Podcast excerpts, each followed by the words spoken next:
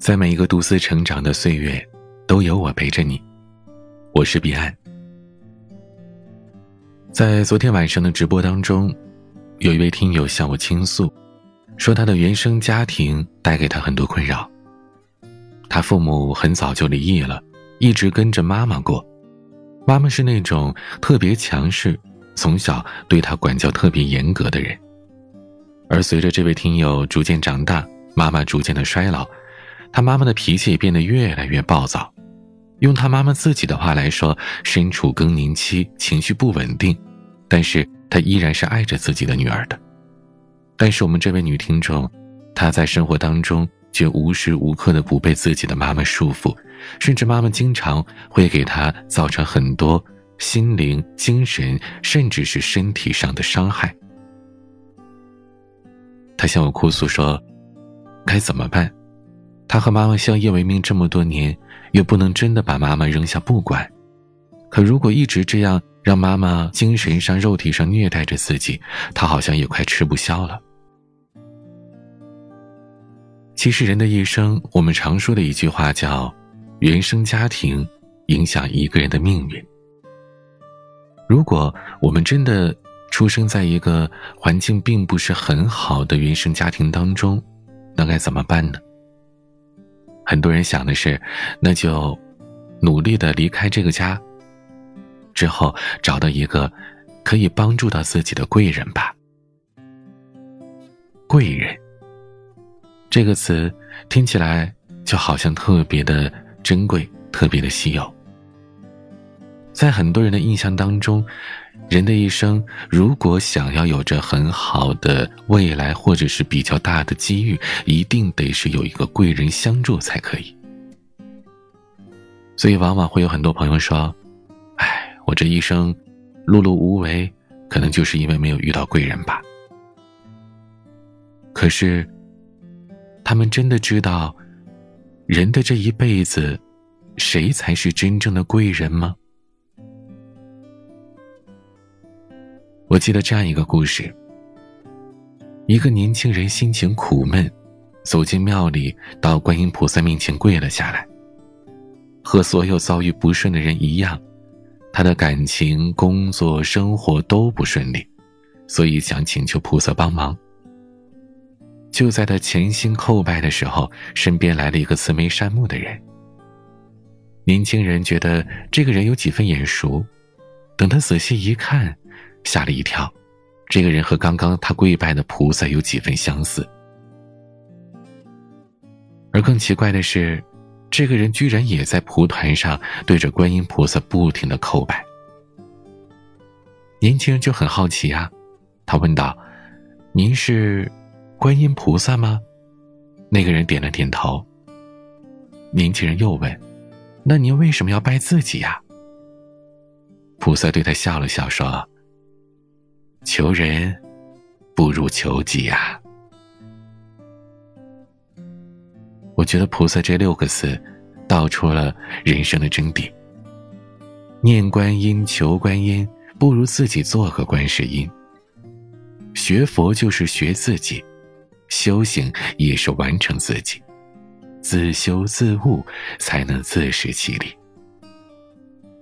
靠别人都是暂时的，靠自己。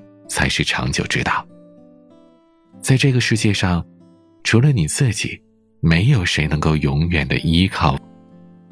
靠父母，父母会老去；靠伴侣，时间长了，伴侣也会有怨言；而靠朋友呢，大部分的朋友都会离开的。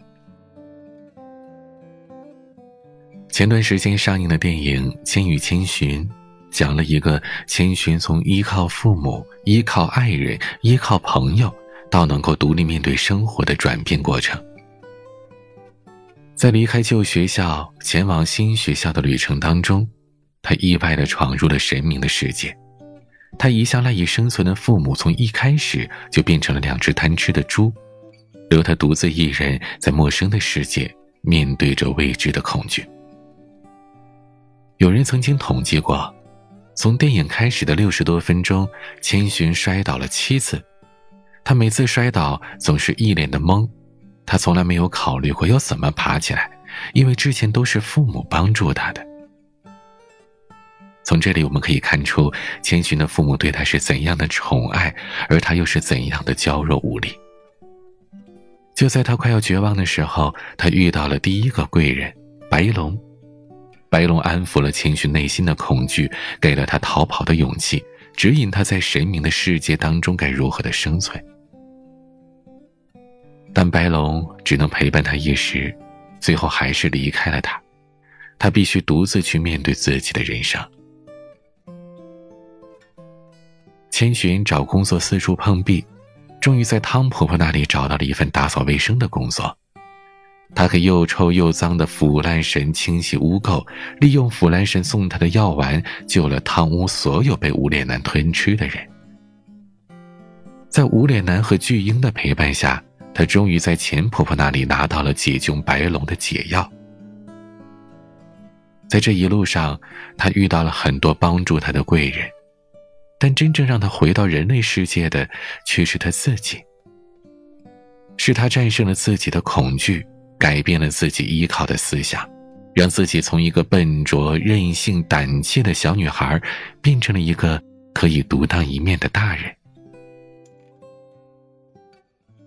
易经》当中说：“天行健，君子以自强不息。”人生无论进退成败。最终都只能靠自己。《论语》当中说：“君子求诸己，小人求诸人。”求人还是得先求自己，只有先改变自己，才能改变别人，才能逐渐的改变生活。其实啊，在每个人的生命当中，自己才是那个真正的贵人，只有自己才是自己最坚强的精神支柱。当一个人战胜自己的那一刻，他才能赢得人生。当有人逼迫你去突破自己，你要感恩他，他是你生命中的贵人，也许你会因此而改变和蜕变。当没有人逼迫你，请你自己逼自己，因为真正的改变是自己想改变。蜕变的过程是很痛苦的。但每一次的蜕变都会有着成长的惊喜。从现在开始，依靠自己，去过自己想要的人生。你否定我的现在，我决定我的未来。你嘲笑我一无所有，不配去爱。我可怜你总是等待。今天的节目就分享到这儿。如果喜欢我的节目，请点击专辑上方的订阅，每晚更新，你都可以第一时间听到。